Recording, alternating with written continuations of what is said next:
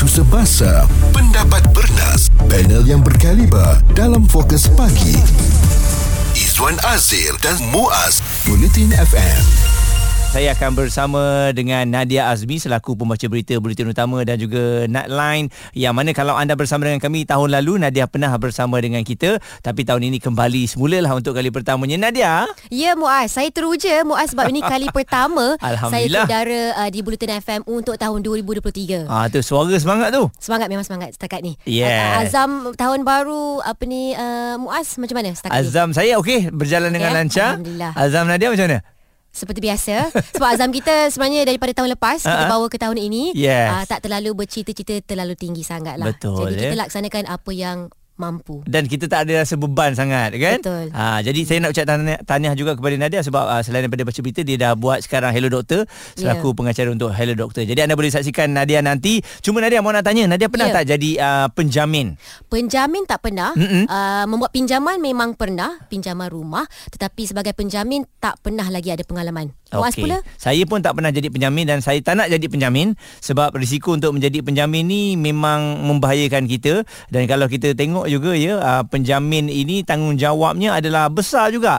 Uh, dia bukan uh, saja peminjam tapi penjamin dikabarkan ataupun dikatakan yang mana mereka ni akan bertanggungjawab membayar baki hutang peminjam sekiranya peminjam tersebut gagal untuk memenuhi atau membayar keseluruhan pinjaman mereka. Jadi susah kan jadi penjamin ni. Mungkin kita tengok kes-kes jadi penjamin ni ahli keluarga kan Nadia bila dia minta kita jadi penjamin nak tak nak yelah okeylah letaklah nama kita tapi kesudahannya bila dia tak bayar kita juga yang dicari. Betul ada banyak kes bila kita ada ahli keluarga atau kenalan rapat kita sudi menjadi penjamin tetapi tidak tahu akan risiko ataupun bahayanya menjadi seorang penjamin tanpa ilmu yang cukup sebenarnya. Mm-mm. Jadi ilmu ni kita kena ambil lah ya. Uh, bukan sewenang-wenangnya je boleh kita jadi penjamin. Bahas serta kupas bersama Izwan Azir dan Muaz Bulletin FM. Hari ini Muaz bersama dengan Nanda Azmi yang anda boleh saksikan selaku pembaca berita Bulletin Utama um, setiap malam mungkin ya, di tengah malam di Nightline. Jadi hari ini juga kita membicarakan mengenai menjadi penjamin. Nadia dengan saya tak pernah jadi penjamin. Tak pernah. Pernah tak ada orang um,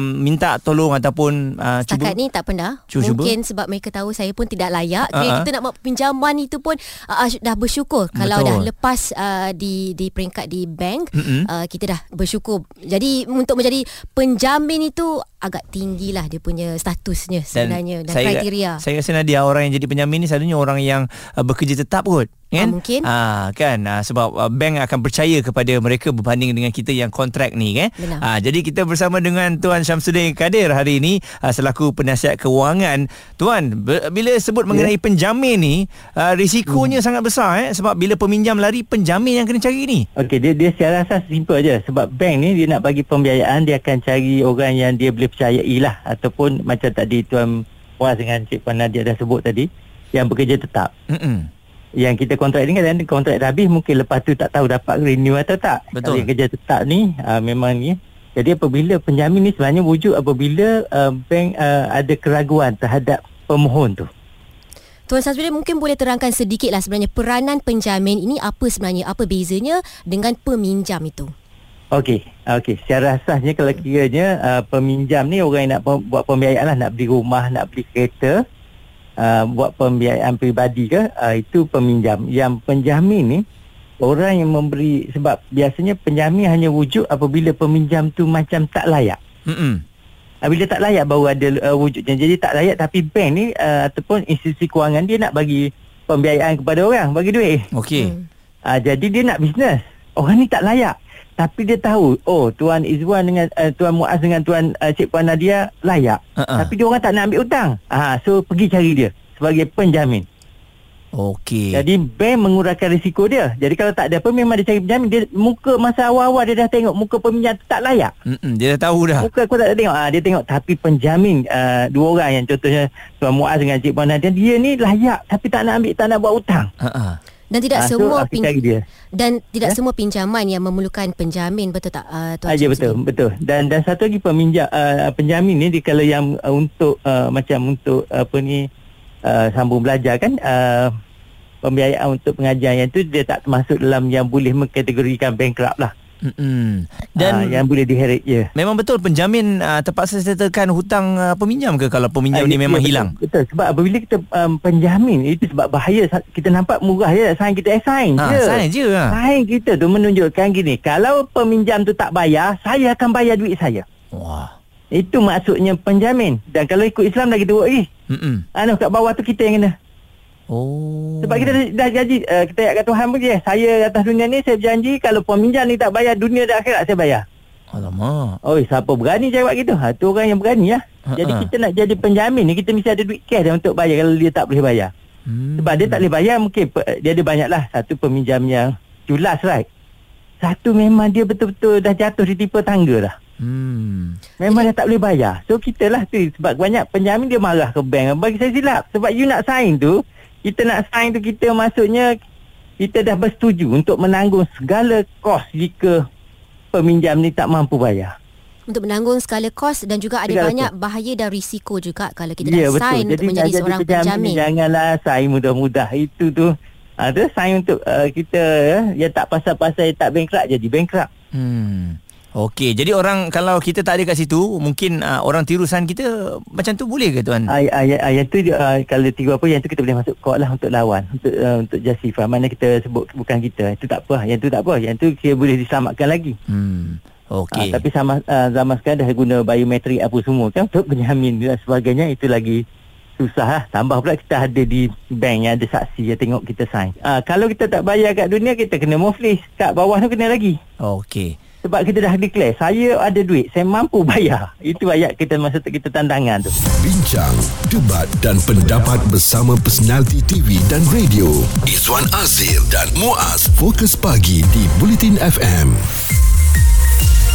Hati-hati semua yang mungkin ada rakan-rakan baik yang minta tolong jadi penjamin ya untuk loan mereka ni baik macam mana pun kalau boleh kita cuba elakkan lah kan Nadia? Kalau kita tak mampu, uh, kita kena berani untuk tidak bersetuju. Bukan tak nak membantu tetapi kalau kita tidak mempunyai uh, financial background yang cukup kuat, uh, baik kita kata sorry, Mm-mm. not now. Yes, ya dan uh, sebenarnya apa yang berlaku ni melibatkan selebriti uh, antara Hana dan juga Wati Elite. Kalau anda mengikuti kes mereka ni difahamkan uh, Hana telah meminjamkan namanya untuk membolehkan Wati ketika 8 tahun lepas punya cerita membuat pinjaman untuk membeli kereta. Uh, jadi ketika itu difahamkan Wati mengalami masalah. Jadi sebab itulah uh, Hana pinjamkan nama dia untuk jadi penjamin dan uh, ternyata selepas itu Wati tak bayar pula kereta tu menyebabkan dia telah pun disenara hitam. Uh, jadi kes itu berpanjangan dan akhirnya terpaksa diselesaikan di mahkamah tau. Nadia. Ya, ya kita banyak uh, dengar tentang kes-kes yang melibatkan kawan rapat ataupun ahli keluarga uh, kerana kes ataupun uh, disebabkan seorang menjadi penjamin kepada peminjam yang kita mm-hmm. kenali sebenarnya secara rapat tetapi bila tidak dapat uh, dibayar hutangnya dan penjamin diheret ke mahkamah itu akan menjadi masalah. Uh, mulalah kawan putus hubungan, bergaduh sesama sendiri, banyak terlalu banyak kes yang kita dengar. Betul ya. Kita tak nak silaturahim terutamanya ahli keluarga kita, ibu, ayah, anak pun ada yang bergaduh pasal jadi penjamin hmm. punya hal ni. Uh, sebab itulah kita bawakan isu ini dan kita nak bersama dengan Puan Nur Zabeta Muhammad Nur selaku uh, peguam uh, dari segi risiko penjamin. Mungkin uh, Puan Zabeta boleh kongsikan bersama kami. Risiko dituntut secara undang-undang. Misalnya, kita akan dimasukkan sebagai salah satu nama apabila pihak peminjam yang sebenar gagal membayar. Jadi, defendant yang pertama adalah peminjam. Manakala penjamin akan dijadikan defendant yang seterusnya dan perlu menanggung hutang tersebut. Dan juga boleh dikenakan tindakan seperti kebengkrapan, sitaan dan lelongan kepada harta kita. Maknanya ada dua, sama ada kebengkrapan atau sitaan kepada lelongan. Ada juga beberapa langkah lain seperti saman pemihutang penghakiman dan juga uh, permohonan secara garansi iaitu membekukan akaun kita dan merampas wang tersebut untuk dibayar kepada bank uh, yang iaitu merupakan pemihutang. Puan, bagaimana pula dengan penjamin sosial? Adakah mereka boleh dikenakan tindakan undang-undang?